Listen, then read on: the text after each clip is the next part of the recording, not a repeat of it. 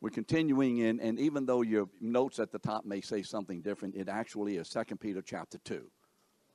We're going to go through the whole chapter. Uh, I like doing it this way, and I don't like doing it this way. There are advantages of going through the chapter slowly, and advantages going through it quickly. Oh, who knows this lady whose name begins with an S? S T E Stephanie. Okay, I forgot to announce Stephanie. Everybody else, good to see you. There are advantages and disadvantages. Here's my concern. When we go through a block of scripture at the rate with which we are going through it, we are going to not deal with the intricacies of many passages that David and I would very much like to settle down in these three verses for the next six months.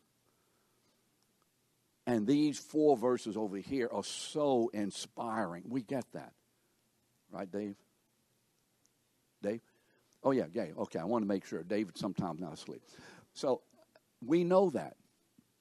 We know also this that when you come to a class that is doing an overview, you may not, you may not, it could be. Are you in disguise this morning? Oh, Gordon, hey. Oh, okay. We know also that you may not feel, what word did I use, Jody? Feel inspired. You know, we went through this, okay, fine, whatever. And there's the linchpin that always concerns me. When we sit under the administration of the Word of God and time is moving on, sorry about that, David. This is what you get for walking with me. When we sit under the administration of the Word of God, the most significant issue is this hearing and believing the word of truth. Can you say amen? No, hats off in the word. Hearing and believing the word of God. How many of you today have found through your experience at work, just through your daily life, however, that thank God I was in that classroom in high school, college, whatever, that I learned such and such. How many of you can say that? Only about four of you. Jody, aren't you doing things today that you learned in class years ago? And, and can you say this? That every, you know things like mathematics, don't you? I mean, Jody, Jody knows stuff like math. Who cares? But she knows about it and in some way, the boring math class is for that and the cosine of this and the tangent of that and the uh, a plus b in algebra. Oh my God, deliver me from this. Has this been absolutely consequential in your life? And did you sit there when you heard the teacher do this, say, Yes, this is great? In other words, like, this is the most unthrilling class I ever was a part of, Chris. And yet, that is a huge danger among us. We may leave a class thinking, okay, that was all right. Now, let's be honest. How many have you, of you have left a class during the School of the Word thinking, that's okay? How many of you have left thinking, that was okay? I didn't feel a whole lot, but you know, it was okay. Any of you? Some of you have. Come on, y'all can be honest. I have left classes like that, and I've taught most of them. No, and I'm serious. I'm serious. Gene would tell you, man, I would not have wanted to be on the other side of that microphone. Seriously. God is secretly building us up in Christ and building Jesus up in us precept upon precept, teaching upon teaching, verse upon verse, whether or not we feel the thrill of having been in that class or whether it was like, and will he never shut up and let me out of here? That's the danger that I'm always extremely concerned about. I'll just speak for me when I'm either teaching or preaching, or when any of us teach and preach or do covenant groups or lead Bible studies. So, can we make sure that we never make a decision whether or not we're going to attend a class or come to a covenant group or whatever it is, based on how we feel at the moment or as a result of the meeting. But based on the fact this that had Jody not attended those classes, she would not be able to contribute, or at least, you know, in this way, to her, uh, uh, what do you call it, career. Is that right? Aren't you glad you went to all those boring classes? And can't you say to your teachers, you know, while I was there, but thank you for teaching. Amen. This is critical. It, it, just concerns me, and it has been concerning me, and I've just taken the opportunity this morning to share this with you. Hopefully, this will be okay. I don't know whether we'll get through all the notes today. Um, hopefully, we will. Okay, Second Peter. You remember how David outlined Second Peter for us.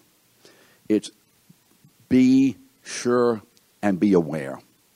This apostle's last teaching, his last sermon, his last word to these people. David has already shared that.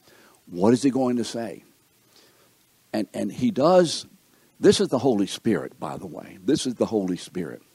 What does the Holy Spirit tell us? And here's what we must know. And those of you who've met in my office with me a few times will know what I'm going to say.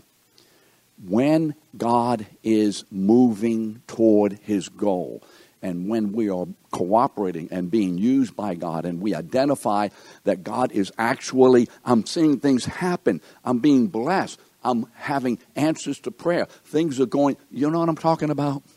Are you with me this morning? Are y'all awake? When there is a move of God, which there always is, but when we perceive the word, the move of God, Okay? When we perceive it, when we know it. I've just evangelized and so and so he received Christ. I just received an answer to prayer. But God is always moving, but when we perceive it. Here's what you better know. When God moves, there is always, may I repeat that word? When God moves, there is what? Always there is always a counter move by the enemy of our souls to either to challenge that move in order to distort it, to undermine it, to destroy it, to do whatever. So the believer thinks there's something wrong.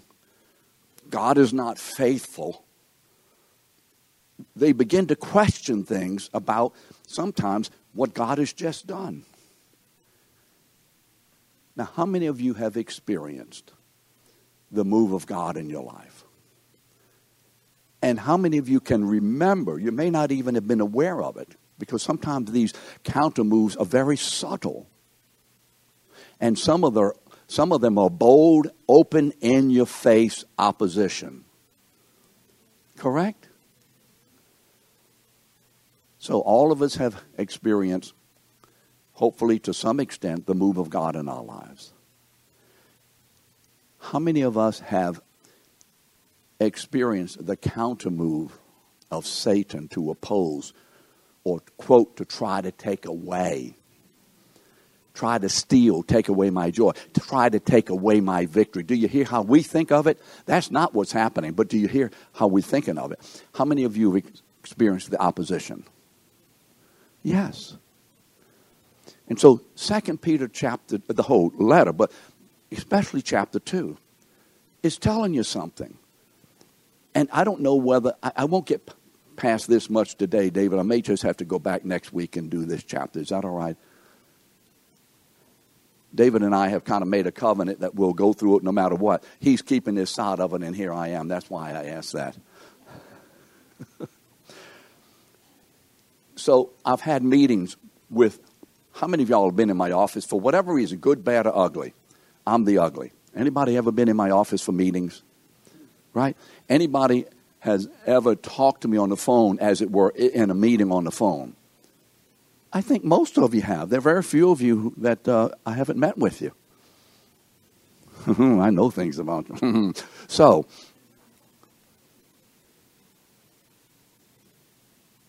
I most of the time give a warning when I think it's appropriate.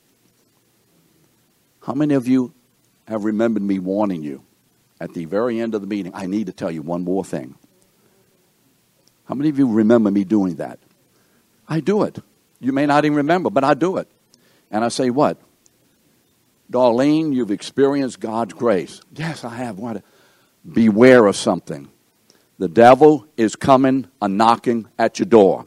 It may be 10 minutes from now. It may be an hour. It may be a week. It may be financially, relationally. Who knows how it's going to be? But that thing is coming to steal, to undermine, to take away, to question, cause you to question it. Amen? Now, can we get this deep into our souls today? I have a friend of mine, he used to, I don't know whether he came to the church or not, but he was a brother of someone who did years ago. So he was saved. But he had a, what do you call it, a pill addiction, um, prescription, whatever you call that addiction. You know, popping pills. I mean, this thing was popping, popping, popping. Finally, through a series of crises, the Holy Spirit broke him. And so he realized I need to get out of town and go live somewhere else because I'm in a place and I know too many people where I can get pill, et cetera, et cetera. So he left and went to another part out of the state. He left. He and I still stay in contact. And I said, Look, when you get to where you're going, I want you to write something and put it on the icebox refrigerator door. You will be attacked, but everything is okay. God is still with you. He said he was there about a month, and he didn't give me the details. And he said all of a sudden something happened that could have demolished his walk. And he said, Thank God. He saw on the refrigerator door that wrote, note that he wrote.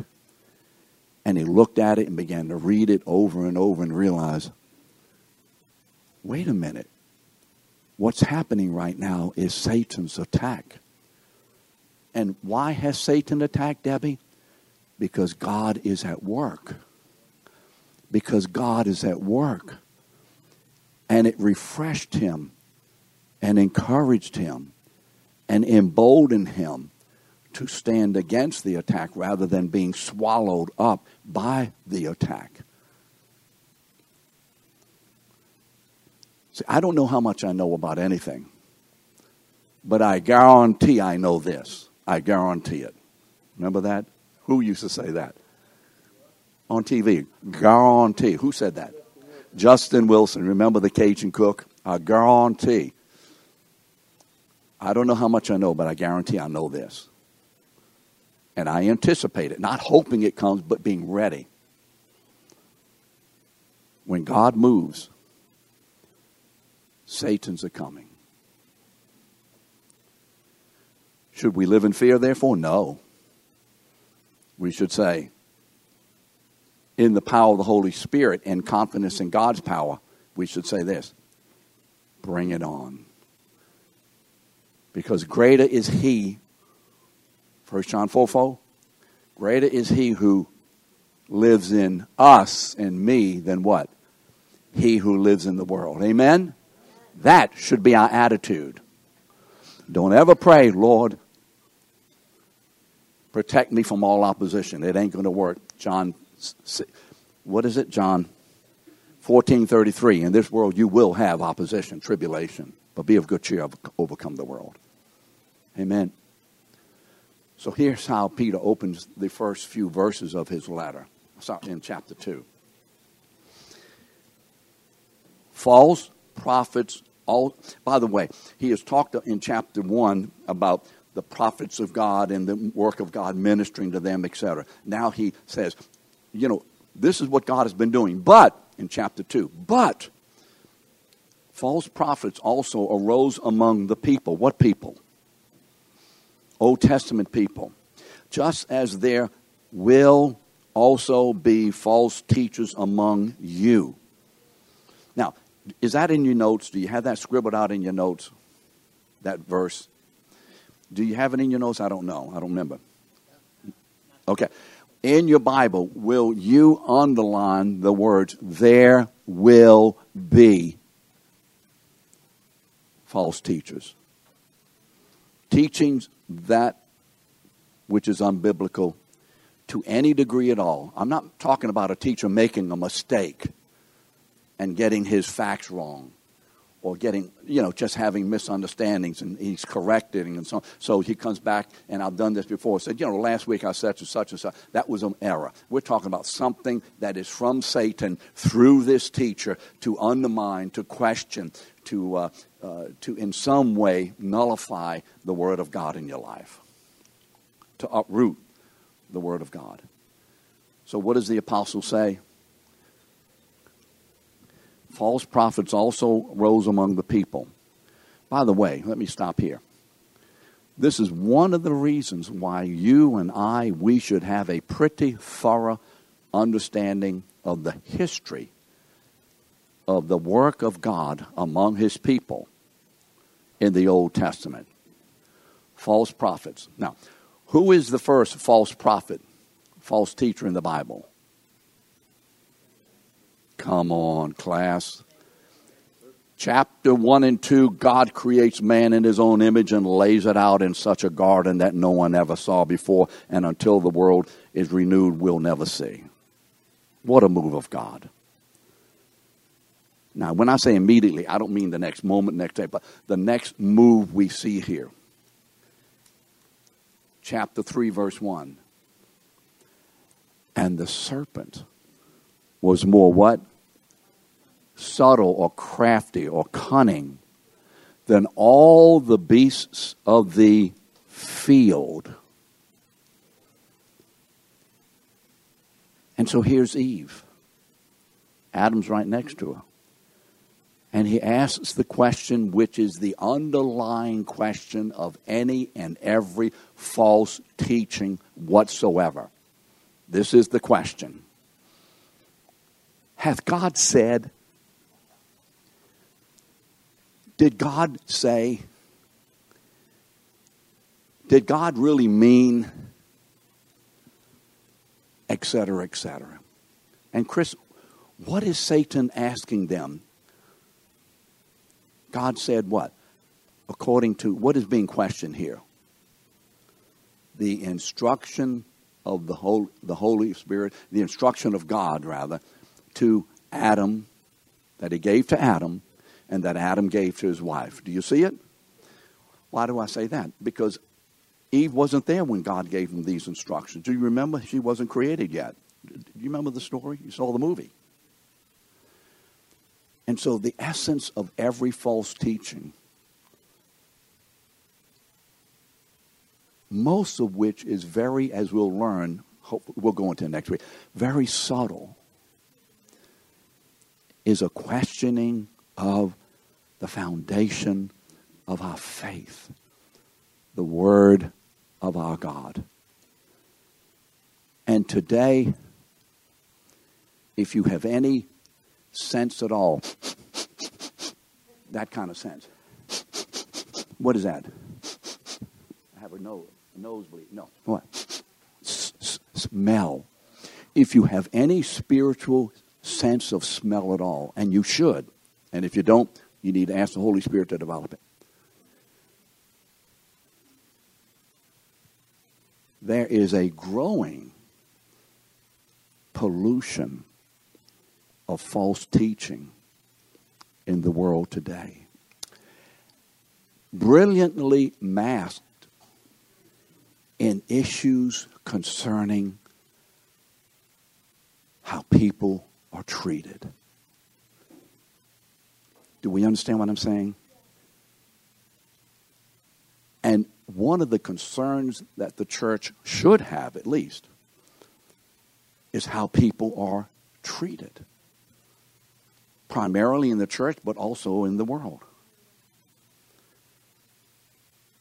And there is a disguised theology here, maybe not so disguised, that is blowing in the world and permeating the cracks and the crevices and the holes of the church coming into this church as an example. This church coming into pulpits where the church, not all, but too many, but it's a growing phenomenon, is beginning to question. And some of it is legit, legitimate questions. But the basis of it is this humanity is the primary question. We need to be primarily about the helping of the needs of others. Correct? Don't you see it out there? And that is not the gospel. Oh, brother, but you do, and we need to. You're right. But we've said it before in here. And you may even feel yourself falling for it. You see these things out here and this is happening. Do our hearts go out to these people, these disenfranchised? Do our hearts? Does your heart go out when you see little children killed in the streets, no matter what color they are? Do you, does, does your heart go out? Does your heart go out when you see women abused and, and, and whatever? Does your heart go out? Yeah. Even I'm going to say this. Does your heart go out to even the homosexual community who are not treated, at least in the American way, equally with everyone else. Do you understand what I mean? We should. But the prevailing gospel is this what the church herald should be about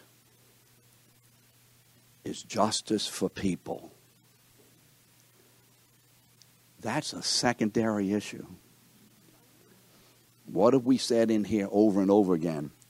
The primary issue and ministry and message of the gospel the gospel is for God. Write it down if you don't know it. The gospel is from God, and the gospel is about God. And God so loved the world that he sent his only begotten Son into the world that we might be saved through him. So we are the primary issue. No. John 3:16 is quoting to us stating the secondary issue. The primary issue, Jesus says, I have come for the Father's glory. I have come to glorify my Father. John 17, Father, I have glorified you on the earth. Glorify me with the glory with which I had with you from the beginning. Look at the prayer. He starts off with the glory of God the Father in the fact that the Son has been come, has come incarnate, become a man, and who will give his life for the people of God, so that the glory of God, which is the Father's primary purpose, will be administered and demonstrated in the church, which is the body of his glorified Son. Amen? That's the gospel.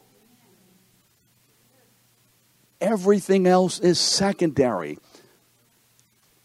Does the church have a place to witness to the world? Of course. But Jesus did not come to reform the world. In fact, in John 17, 12, I think it's 12, Jesus says, I do not pray for the world.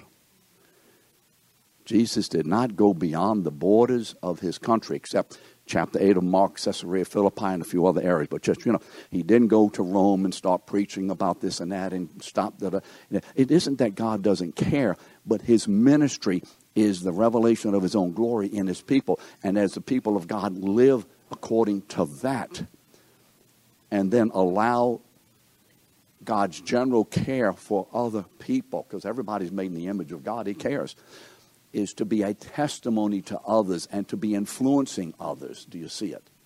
For the glory, I mean, for, for the purpose of ameliorating all these sins. There is a move out there which wants to elevate human, human need over the glory of God. And you have to be extremely careful and listening and discerning and wise, you have to know the Word of God. You hear it? So when pastors begin to speak about our primary goal is to, you know, make sure injustice is this and that and the other thing and so on. If he doesn't say this is a secondary issue which we're going to deal with because of whatever, maybe that can be worked in. There's a problem here. And I know I take a chance saying this because I'm on television But it's true. The glory of God is the only issue that captures the heart of Jesus for the Father's purpose. Right? Are you with me on this? So, Peter said false prophets are coming in. The false prophet is Satan. And his purpose has always been the elevation of humanity. How do I know that? Because when he tells Eve, when you eat of it, you shall be like God. You shall be exalted. Humanity shall be the first issue, the most important issue. Everything is in Genesis. May I repeat that again, right, AJ? Everything is in Genesis. May I repeat it? How much is in Genesis? Everything. Anything you want to know is in seed form in Genesis. The rest of the Bible is, is a growing out of the seeds, is a blossoming of everything that's in Genesis. So as we leave today, I just felt to do this and I fought against it and I just feel better having done it, okay?